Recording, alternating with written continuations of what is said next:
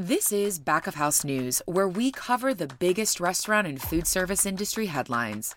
It's Thursday, March 3rd. I'm Claudia Sarek.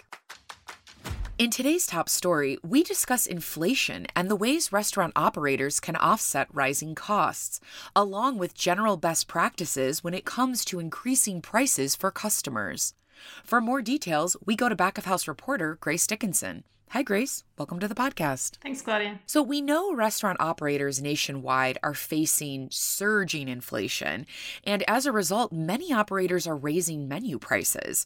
What's the best strategy here? I imagine it's more complex than simply raising items by a few dollars across the board. Yeah, so in talking with experts, it really all comes down to looking at your customer data. You have to look at your menu mix and which items are bringing in the most revenue, and then from there you can determine where you have the most wiggle room to actually make those changes.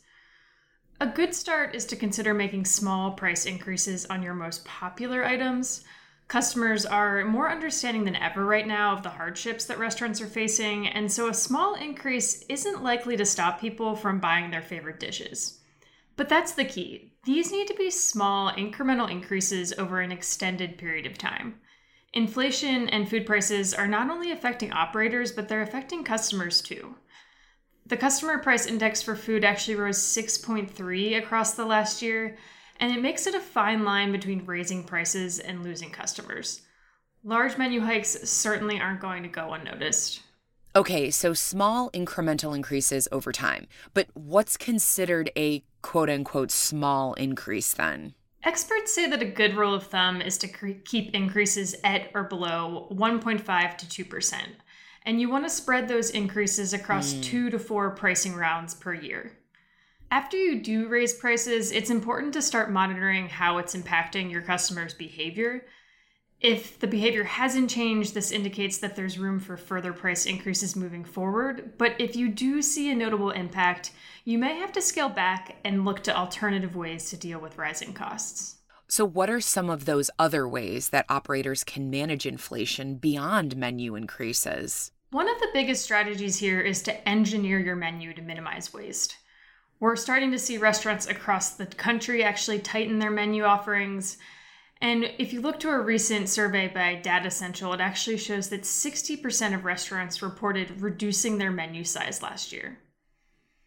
Smaller menus bring two obvious advantages. They're generally easier for staff to execute, which is particularly important right now when so many restaurants are short staffed. But those tighter menus also help to eliminate waste, with less products coming in and out of the door. What should operators be paying attention to when deciding which of these items to take off the menu? Yeah, so given current supply chain disruptions, a good place to start is simply to look at product availability. But you really want to go beyond that and drill down your data, looking at again which items are most profitable.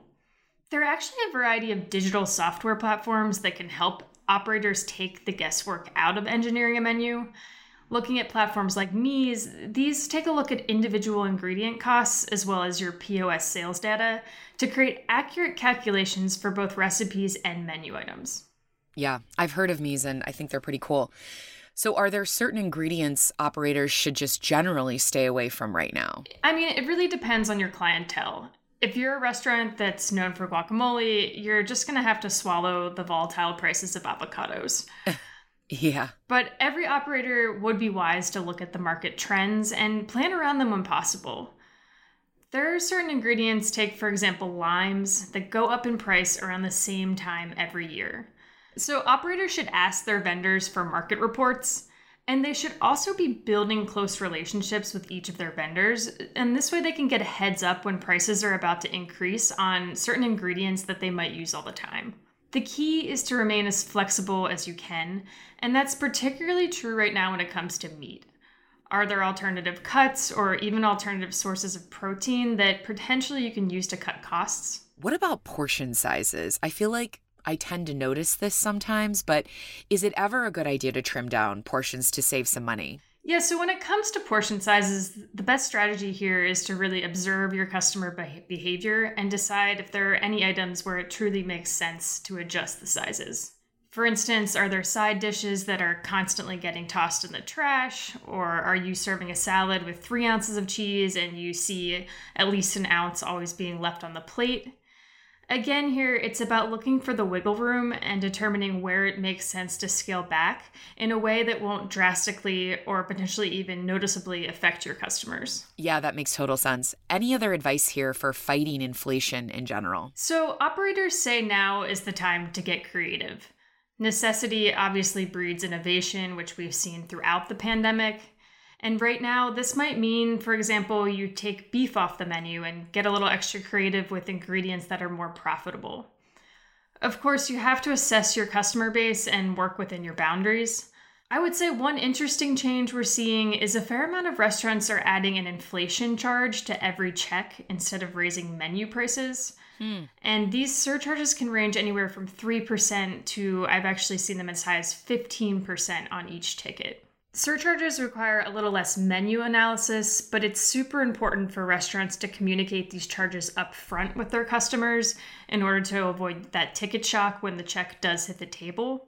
But in another way, this is an opportunity for restaurants to educate customers on some of the challenges they're facing, like the supply chain issues or the increase in food and labor costs.